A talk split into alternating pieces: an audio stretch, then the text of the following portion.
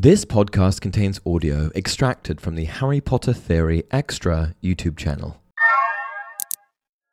Hey everyone, welcome to another installment of Harry Potter Theory. Today we'll be discussing whether or not Professor Albus Dumbledore picked out Harry Potter's friends for him. When it comes to the adventures of Harry Potter, it almost goes without saying that Harry never adventured alone. From the very first installment of the series, to the final scenes of the Deathly Hallows, Harry was very often accompanied by his two best mates, Ron Weasley and Hermione Granger. Having met Ron before even boarding his first train to Hogwarts School of Witchcraft and Wizardry, while trying to access the magical platform 9 and 3 quarters, Harry and Ron became fast friends. They were, of course, then sorted into the same house, Gryffindor, upon arriving at Hogwarts Castle, and were, therefore, in all the same classes during their first year of school. Also sorted into Gryffindor House was Hermione, who, to be quite honest, did not quite fit in with Harry and Ron at first. Slowly, however, they all became tolerant of one another, ultimately considering themselves friends by the end of their first year together, and eventually becoming such close friends that they were almost like family. Whether these friendships would have flourished had these three been sorted into different houses remains to be seen. But I do think it's fair to say that it was due to their close proximity to one another during that first year that they all became such good mates so soon into their time at Hogwarts. Over the years, both Harry and Hermione became part of the extended Weasley clan, a family already so large that their presence at the Burrow, Ron's family home, seemed little trouble to his parents, Molly and Arthur. In Harry's case, having had no close family of his own, the Burrow and the Weasleys offered him the chance to experience close, loving relationships like never before. For Hermione, despite having had two caring parents, the fact that Mr. and Mrs. Granger were muggles likely made it difficult for Hermione to be at home, especially during Voldemort's second rise to power. Wanting to protect her parents, Hermione even magically removed their memories and sent them to Australia in 1997 making her relationship with the Weasleys and her ability to stay with them even more important near the end of the series. And so, while it seems completely obvious that these three friends, who have been dubbed by many fans as the Golden Trio, came to heavily rely on their relationships with one another, the question we are looking at today is did someone else, namely Albus Dumbledore, decide that they would be friends in the first place? Now, for the most part, I believe that this theory is pretty far fetched. There are countless questions that arise when considering exactly how Dumbledore would have orchestrated the trio's friendships. For one, you can't force people to like each other, so how would he have ensured they would become friends? And such good friends at that. Also, the sorting hat can't be swayed by outside influence, so how would he have made sure that they all ended up in the same house? An essential factor to Harry, Ron, and Hermione becoming such close friends. That said, I do suppose that Dumbledore could have pre selected students who were likely to be sorted into Gryffindor. I mean, at the time, there wasn't really a family as clearly Gryffindor as the Weasleys, what with five sons already sorted into that house previously, as well as both parents. So I guess Ron would have been a fairly good bet.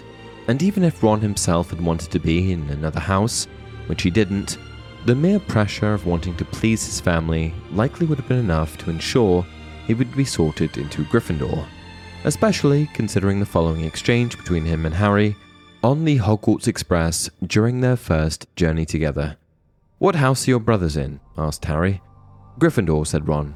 Gloom seemed to be settling on him again. Mum and Dad were in it too.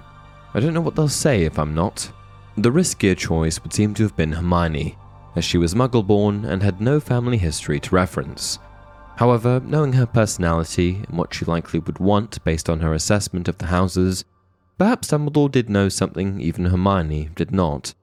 In fact, we even get a glimpse into her thought process when she shared the following with Ron and Harry on that same first Hogwarts Express ride. Do either of you know what house you'll be in? I've been asking around, and I hope I'm in Gryffindor.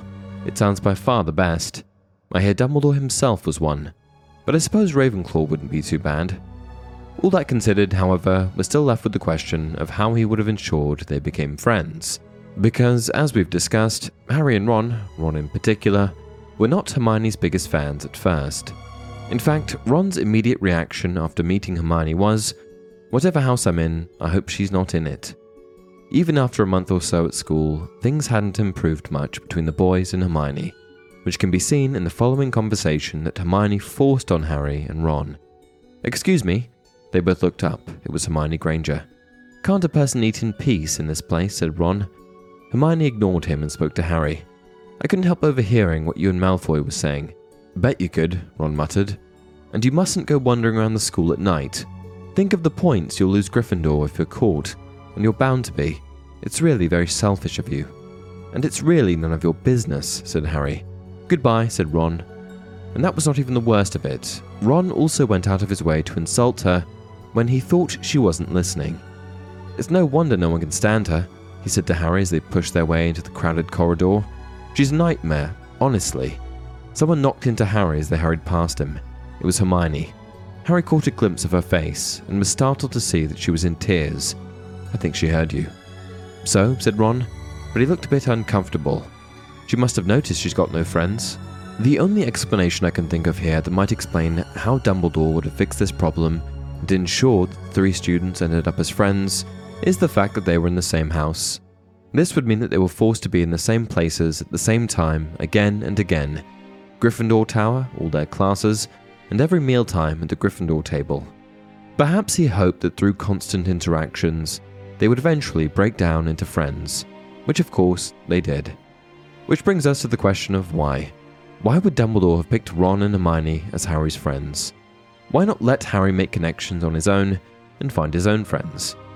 The only explanation I can think of for this is the idea that Dumbledore, knowing the grave dangers that awaited him with the inevitable return of Voldemort, wanted to ensure that he had loyal, loving friends who he could 100% count on.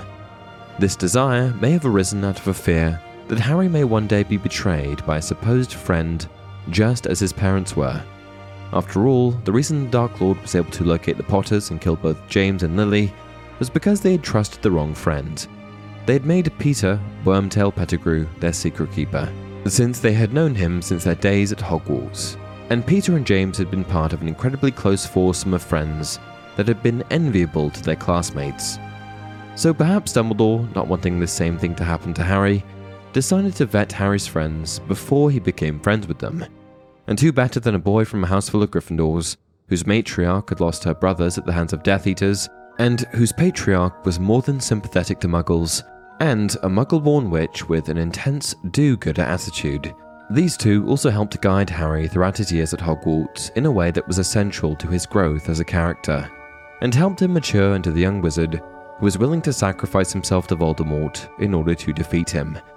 Specifically, it's possible that Dumbledore saw that someone like Ron, who grew up in a lively wizarding household, could help educate him on how to get on well in magical society, with Hermione taking on the role of ensuring that he continued his actual education at school so that he could learn how to properly defend himself in the face of danger.